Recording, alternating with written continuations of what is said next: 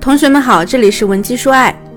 致力于用最高效的情商技巧帮你提升人格魅力，修复情感问题。我是情感咨询师 C C。通常情况下呀，我们女人在得知另一半出轨后的心态呢是这样的：先愤怒，然后恶心，然后再疑惑，然后再愤怒。尤其呢是对于一些自认为自己婚姻挺美满的女性来说，当你发现你那个和你朝夕相处的老公，居然出轨了，居然被你看到在别人的床上，就好比呢，你正在吃一块很精致的甜品，然后一口咬下去啊，发现有一只蛆，那你是不是很愤怒又很恶心呢？同时呢，又不自主的开始想，这个小甜品啊，整体呢很甜美，是该把这个蛆挑出来继续吃呢，还是该把这一切都丢进垃圾桶呢？事实上啊，有数据表明。没收入或者低收入的男性，他出轨概率呢是普通男人的五倍。我见过很多女性选择下嫁，顾名思义呢，就是选了一个各方面家世条件啊都不如自己的男性在一起。因为很多人呢都抱着一个比较传统的心态，呃，觉得呀，男人嘛没有女方条件好，就压制不住女方啊，啊，女方自然就不受气了。确实啊，很多男人娶了一个条件好的老婆之后呢。这个好好先生的人设啊，立刻就竖起来了。可能呢，你回家呢，什么都不用做，他就把这个家务啊都干了。这个时候呢，我们女人一般是什么心态呢？大部分人可能会觉得，反正人不可能十全十美。哎，既然这个男人把家务活都做了，呃，自己赚的钱又比对方多，这种互补的日子过得还挺幸福的。那之后呢，咱们可能就会越来越放松自己的警惕心理，直到某天你会发现，这个一直被你扶持着的好男人，可能早就出轨多时了。就像我经常去的一家美容院啊，我去的时间久了，和那边的老板娘小田成了好朋友。本身呢，从事美容行业的女性，她肯定外貌上保养的还是相当不错的。虽然呢，她已经三十六岁了，但是呢，我说她是一个八分美女，一点都不夸张，因为她本身呢五官条件比较好，很像迪丽热巴。那加上她本身呢家庭条件也好，做事情呢又有条理，上进心强，所以呢年纪轻轻呢就凭自己的实力开了好几家美容店。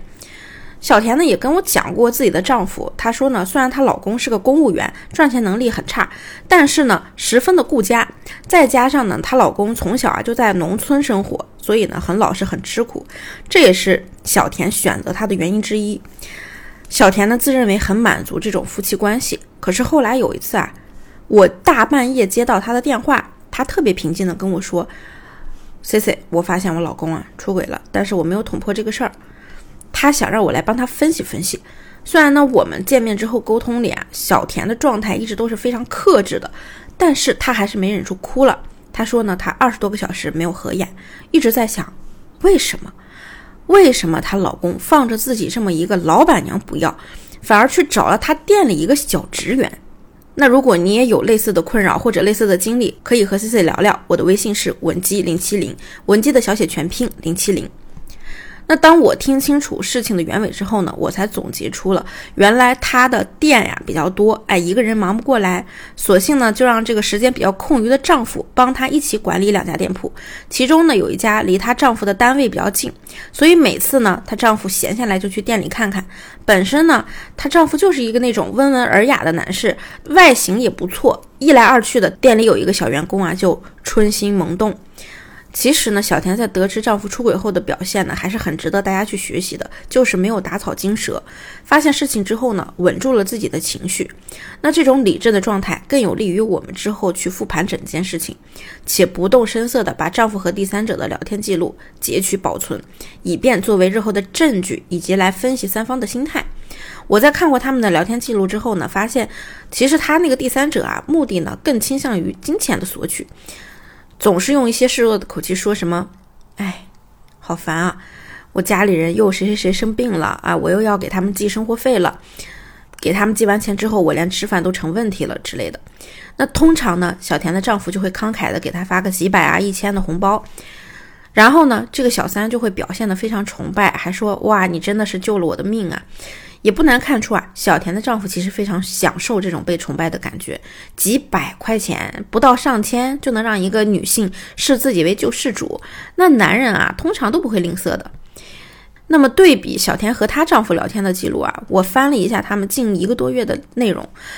大概呢都是小田在那儿发号施令，丈夫呢去实行。比如说小田说：“啊，咱俩好久没约会了，今天呢咱们去看那个断桥吧，然后再去吃吃黄记煌，就这么说好了。你下班早，先去把票取了吧。”然后呢，丈夫就回她：“嗯，行，好的。”可是啊，从丈夫和小三的聊天记录来看，在那几天呢，他们也去看了电影。丈夫呢想看《速度与激情》，而且呢还选了一家法式餐厅。很明显，小田的丈夫啊，在小田这里呢就处于一个下风的位置，而在第三者那边，他可以展现自己的男人那一面，不用担心自己的提议被驳回，能做一些自己喜欢的事情。而小田呢，却习惯的让对方配合自己的步伐来，极少征求丈夫的意见。所以啊，丈夫在小田的面前总是很没自信，经济能力呢本身也不如小田，就让他更加没底气了。那么，当两个人关系出现危机的时候呢，这个第三者就见缝插针。那后来呢，小田呢在和我聊过之后，也是认真思考，决定再给对方一次机会，非常平静的去和丈夫谈了自己目前掌握的内容。窗户纸捅破的那一刻，她丈夫也是很羞愧啊，觉得呀对自己的行为很不耻。那小田也不愿意把这件事儿反复的去翻旧账，所以啊就。一次性的和丈夫交流了为什么对方会变心，那丈夫的言辞也与我之前分析的一致，就是一个自尊心和能力的问题。那么作为朋友来说，小田的行为是没有问题的，但作为一个情感咨询师来说，其实条件优渥的女性与收入较低的男性进入婚姻啊，本身是有很大的风险的。但是呢，如果你选择了，就要去承受。当你选择他的那一刻，你就要想到日后的婚姻是需要去经营的。如果你总是高高在上，那对方自然感受不到他在你面前是有自尊的，那你们的婚姻必然岌岌可危。当然呢，他们之后呢，两个人越来越注重沟通，第三者本来就不是什么高段位的人，他看到自己再也捞不到什么好处了，后面呢这件事儿也就不了了之了。丈夫啊，也越来越把注意力都放回到小田身上了。所以啊，婚姻不是一劳永逸的事儿，需要你们两个人共同去经营，彼此去成就。如果说你的感情遇到了一些危机，或者说有人想要介入你们的婚姻，让你担心，你可以找我聊一聊，把你的问题发到我的微信上，文姬零七零，文姬的小写全拼零七零，即可获得一到两小时一对一免费的情感分析服务。好了，今天的节目就到这里了，我们下期再见。文姬说爱，迷茫情场，你的得力军师。